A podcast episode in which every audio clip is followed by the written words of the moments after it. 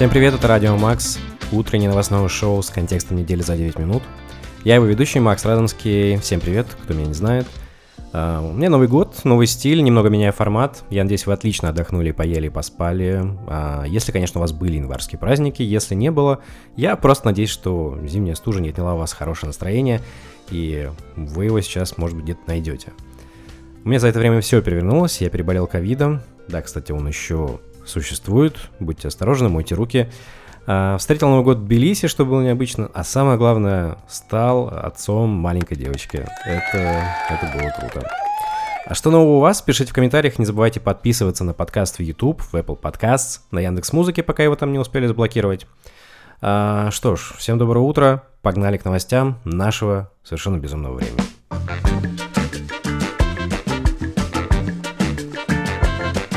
одиннадцатого января возбуждено первое дело о статье о пропаганде ЛГБТ в России. Дело возбудили против книжного издания Popcorn Books, того самого, который выпустил книжку «Лето в пионерском галстуке». А дело возбудили, конечно же, по доносу. Жалобу написал депутат Госдумы Александр Хештейн. А ранее седьмого декабря на сайте издательства в книгах, которые могли как-то относиться к ЛГБТ-тематике, появились новые такие классные глянцевые черные обложки, на которых цитировалась двадцать девятая статья Конституции, которая гласит, что гарантирует свободу массовой информации от цензуры. Так вот, Хинштейн считает, что это правонарушение и вызовом государства, что в наши дни Конституция уж точно угроза государства. Как же так они вызов нашему правительству э, делают? В общем, ответственность юрлица грозит штрафом до пяти миллионов рублей, владеет издательством Денис Котов, основатель сети Буквоед.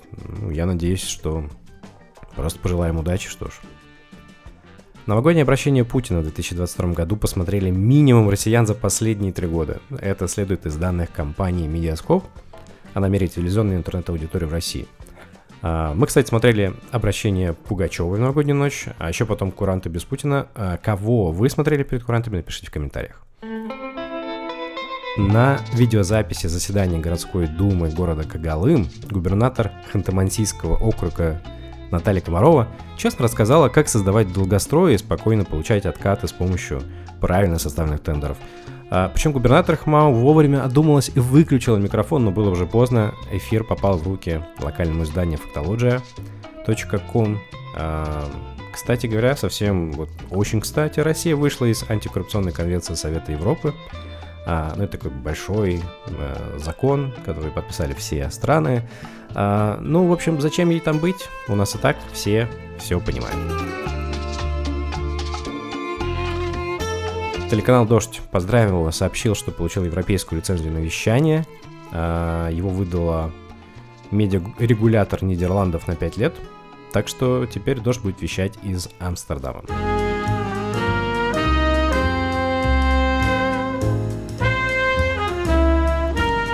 Пригожин заявил, что подразделения ЧВК «Вагнер» взяли под контроль всю территорию Солидара, города Донецкой области, но украинско-американские источники пока этого не подтверждают.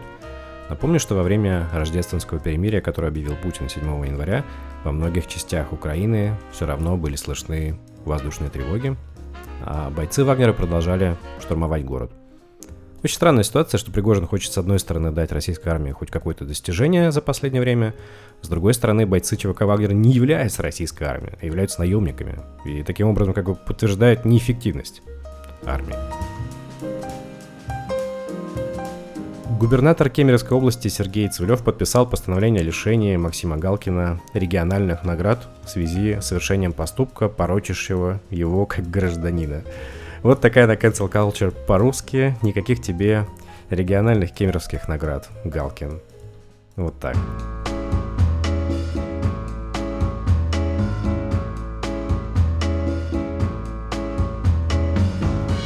Фильм «Чебурашка» стал самым кассовым российским фильмом вообще в истории. Но есть одна проблемка. Кажется, зрителям России в новогодние праздники было просто нечего смотреть. И в итоге первых девяти дней проката «Чебурашка» собрал более трёх миллиардов рублей. Я запросил комментарий у кинокритика Макса Ершова, вот что он пишет.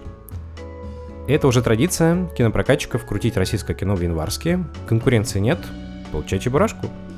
Ну, во-вторых, это классное семейное кино, родители поностальгируют, обязательно затащат туда детей.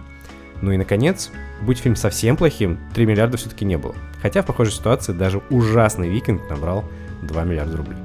В общем, сходите на Чебурашку, расскажите, как это было. Я даже сам захотел посмотреть, что же это такое. Хотя обычно к таким ностальгическим штукам меня вообще не тянет. В мэрии Екатеринбурга установили барельеф с портретом Евгения Ройзмана.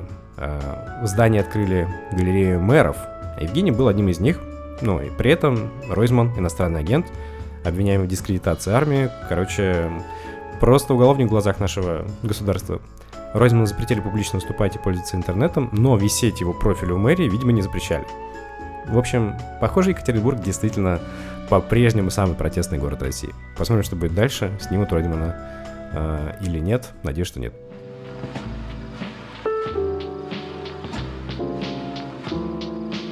В Лондоне бьет рекорды мемуары «Принца Гарри». Там очень много интересного. Неудивительно, что некоторые книжные Лондона открылись даже до рассвета, чтобы начать продавать эту книжку. В своей книге принц рассказывает, как убивал боевиков во время службы в Афганистане, как принимал психоделические препараты, чтобы заглушить приступы паники. В общем, много других секретов королевской семьи, от которой он, как вы знаете, отдалился. При этом интересно, что британские опросы показывают, что британцы вообще-то негативно относятся к принцу Гарри, но книга вызвала вот такой огромный интерес, поможет получше разобраться в нем. Еще про кино. На Netflix выходит продолжение классного сериала Sex Education. Если вы не смотрели, посмотрите, он суперский. Пока доступны только пару серий.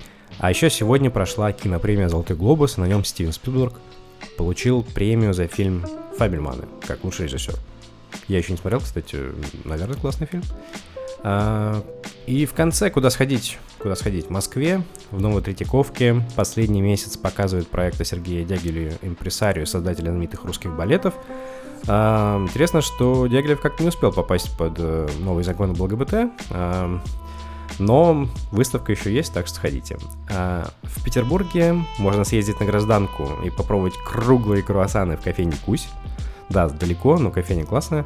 А, они буквально круглые. Ну, либо сходить посмотреть на падающий памятник Александру Блоку, который вот недавно установили на улице Декабристов. Его открыли ну, вот на днях.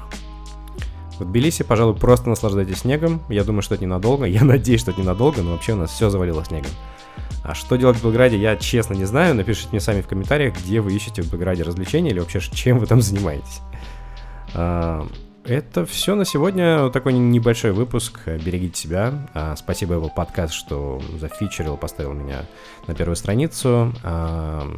Всем спасибо, всем пока. До встречи в новых выпусках Радио Макса.